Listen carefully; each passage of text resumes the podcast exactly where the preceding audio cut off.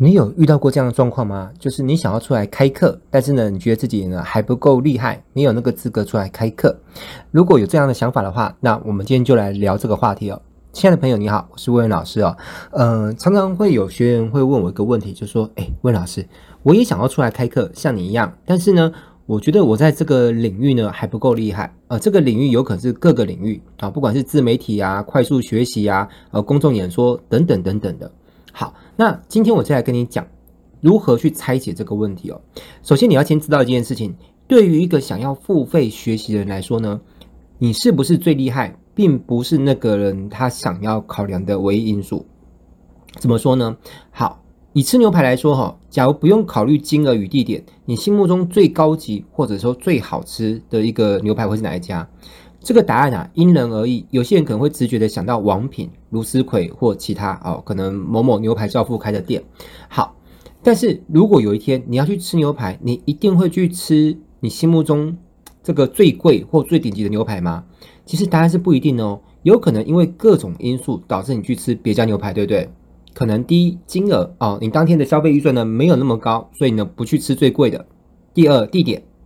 好，你可能那个很贵的那一家或最顶级的那家呢，离你比较远，而你今天出差或旅行去到某个地方，当地刚好有个牛排店呢，很有特色，很有风味，那它未必是众人或是你心目中最贵最顶级的，可是你却去吃那家，因为离你比较方便嘛。那第三是时间，你那一顿用餐时间有多长？有些高级牛排呢，你就是要慢慢的品尝，吃一顿饭呢，花个一小时半到两小时去吃它的前菜啊，那主菜啊，还有餐后甜点。可是你未必每次都这么有空啊。如果今天你只有一小时可以吃牛排，估计你也很难把时间用在吃最顶级的牛排，对吧？还有有没有可能是你最近刚吃过那一家，就算再好吃的料理，你也未必想要常常吃，对不对？所以你有可能想要换别家。再来，你要带谁去吃？好，如果今天你要庆祝跟某个人的一个。特殊的周年日，哈，比如说结婚纪念日，哈，或是替他庆生，你有可能有没有可能是因为着跟谁去而决定去哪一家餐厅吃？还有就是有没有特殊的意义？好，那所以我们拿吃牛排来举例，那其实学习也是一种吃嘛，就脑袋吃知识嘛。所以学习未必是要跟呃一般常人当中心目中最顶级、最厉害老师学习哦。那我们来讨论一下，一个学习者他会有哪些因素去？决定了他要跟谁学呢？我们先假设这个付钱的是他自己，不是他的爸妈。好，那这个时候第一个首先会考量的是价位。一般来说，越顶级老师通常就是越贵嘛。可是并不是每个人都想要花那个最贵的预算，尤其比如他想学那个乐器，好，他未必一开始要找那种国宝级的音乐大师教他。那个他只是想要入门试试看，比如他想学吉他，他想试试看自己能不能够学得会，能不能产生兴趣。好。啊，或者学打鼓都是类似的道理。好，所以价位是第一个因素。第二，形态，有些人呢打死都只想上线上课，有些人打死只想上实体课。所以每个人的喜好都不一样。同样是线上课，有些人就是喜欢看影片课做学习，就像我；有些人就是喜欢看直播课做学习，懂吗？所以因为的形态也会影响到学员学习的一个取向。第三，口音哦，口音这是一个 很严严苛的事情啊。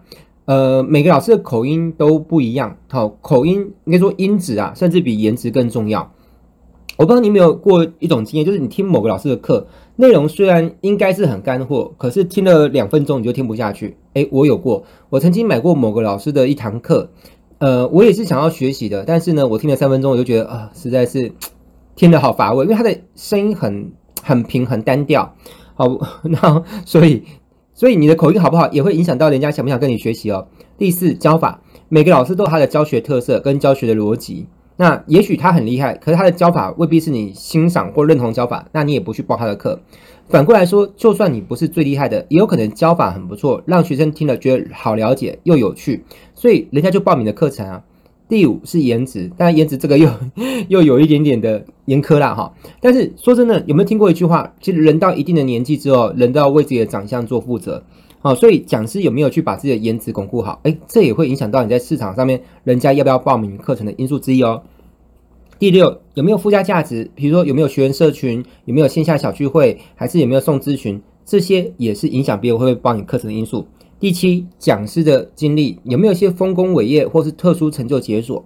像我有时候，我如果站在一个学习者的角度，啊，我如果会去报某个课，好，假如啦，好，我是做化妆品美容行业的，那我要学习网络行销。如果刚好这个老师呢，他不但懂网络行销，而且他过去把网络行销应用的行业呢，恰好就是美容行业，那你觉得？如果我就是做美容行业的，我会不会在众多的网络形象老师当中呢？我特别想要挑选这个老师来跟来作为我学习的对象，会嘛？因为他的成就、他的经历就是我想做到的。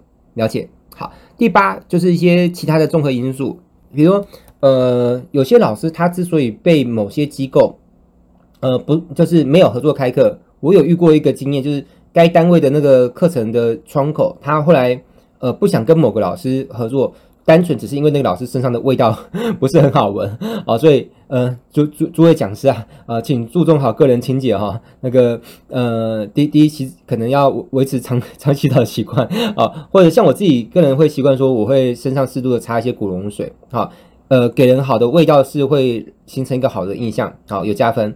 好，那还有磁场，呃，我遇过一个很妙的事情，我的一个同行啊，他们在决定要不要跟某一个老师合作的时候呢，他们会去他们。信仰的宫庙，然后去寡杯啊，然后就是问问神明说，这个老师的道德品性是不是适合合作？那如果 OK 的话，他们才会跟他合作。我觉得超妙的 啊！那那时候我就问他说，那因为当时他对方这样考虑要不要跟我合作嘛？那说那你们去寡杯的结果如何？然后他就说，嗯，神明说，嗯，威廉老师可以，好家在。好啦，所以我们今天来做一个思考题哦。你觉得如果是一个国中一年级的学生哦，想要补数学，好？你觉得最适合他的家教会是什么学历的家教？我个人认为啦，哈，除非在特殊情况之下，教国中一年级的嗯学生数学的话，应该不用请到什么台大的数学系的教授吧？那个就有点杀鸡用牛刀，甚至连台大的数学系毕业生大概也都不用。其实有没有可能国二的学生就可以来教国一？以此类推，国三可以教国二，甚至搞不好国一生也可以教。国医生哦，而为什么？因为班上也有人是数学比较好吧？同一个班级上面数学比较好的，已经可以去教数学比较差的，了解吗？而且这个人离他的那个学习的那个里程碑啊最接近。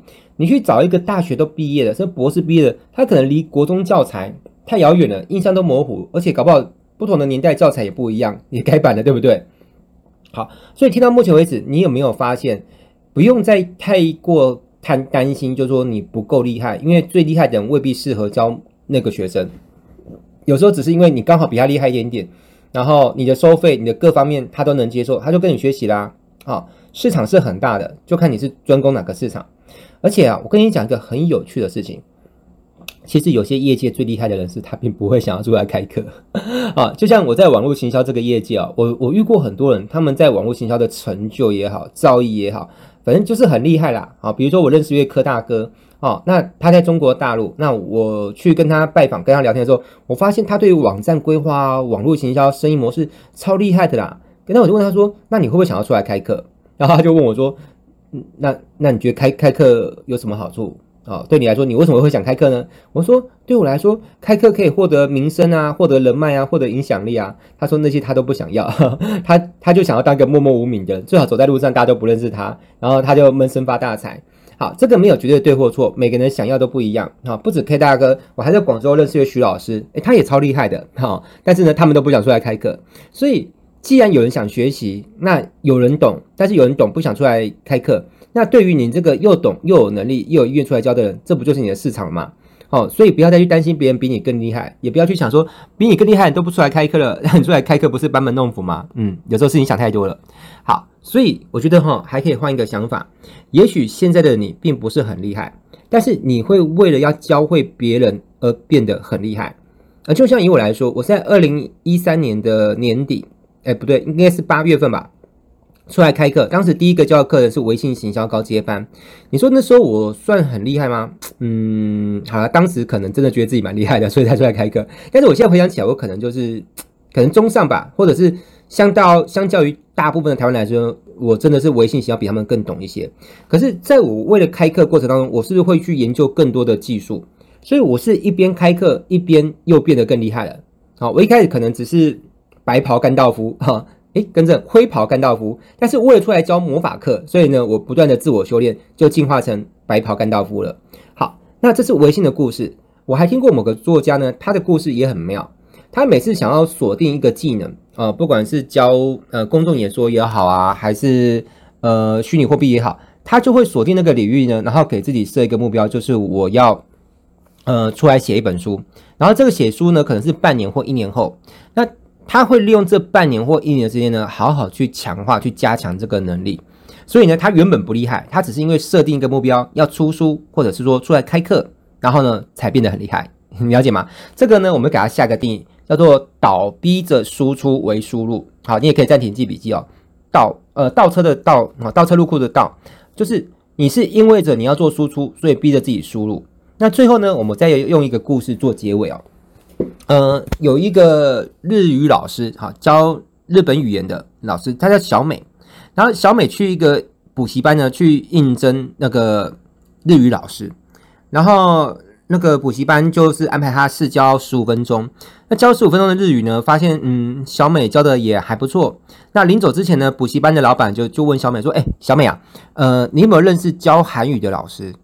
那小美就说：“哎，老板怎么了吗？”补习班老师说：“哦，因为我们最近呢想要新开一门学科，就是教韩语嘛。好，反正语言学习市场那么大，既然有人想要学日语，自然也会有人想要学韩语啊。”小美就跟着老板说：“哦，学韩语哦。”我跟你讲，老板，你不用找，因为我就会教韩语。那老板就睁大眼睛，不就是有点喜出望外，说：“哈，你就会教韩语哦，那太好，我就找你就好啦。”好，然后那个韩语课预计呃下个月还是什么下下个月什么时候开课？好，第一堂课在什什么？那这是课表啊，你拿去。好，那小美呢，走出补习班之后呢，立马就上网搜寻附近有没有在教韩语的补习班，然后呢，就立刻去那个韩语补习班去报名了。所以小美会不会韩语？其实并不会，了解吧？这是真相啊！但是呢，她就马上去报名。那他永远只需要在开课的那一那一堂课的之前呢，上过某一堂课，把那堂课的内容吸收消化呢，就变成他要去那家补习班教课的内容。这样可以理解吗？好，那你去想象哦，假设小美报名的那个韩语补习班班上有五十个人。我猜，如果没有意外的话，小美应该会是五十个人当中呢，学习成绩就算不是第一名，大概也会是前三名。为什么？因为小美有个明确的目的，她是要去教别人的。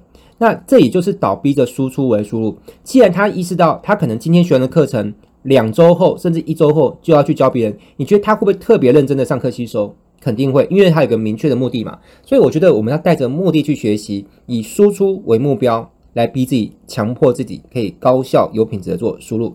好，那以上就是今天要跟你分享的内容。不知道你听完有什么感受呢？希望能够对你有收获。如果你有什么想法的话，也欢迎在本节目频道下方留言告诉我你的想法哦。我是温老师，我们下次再见，拜拜。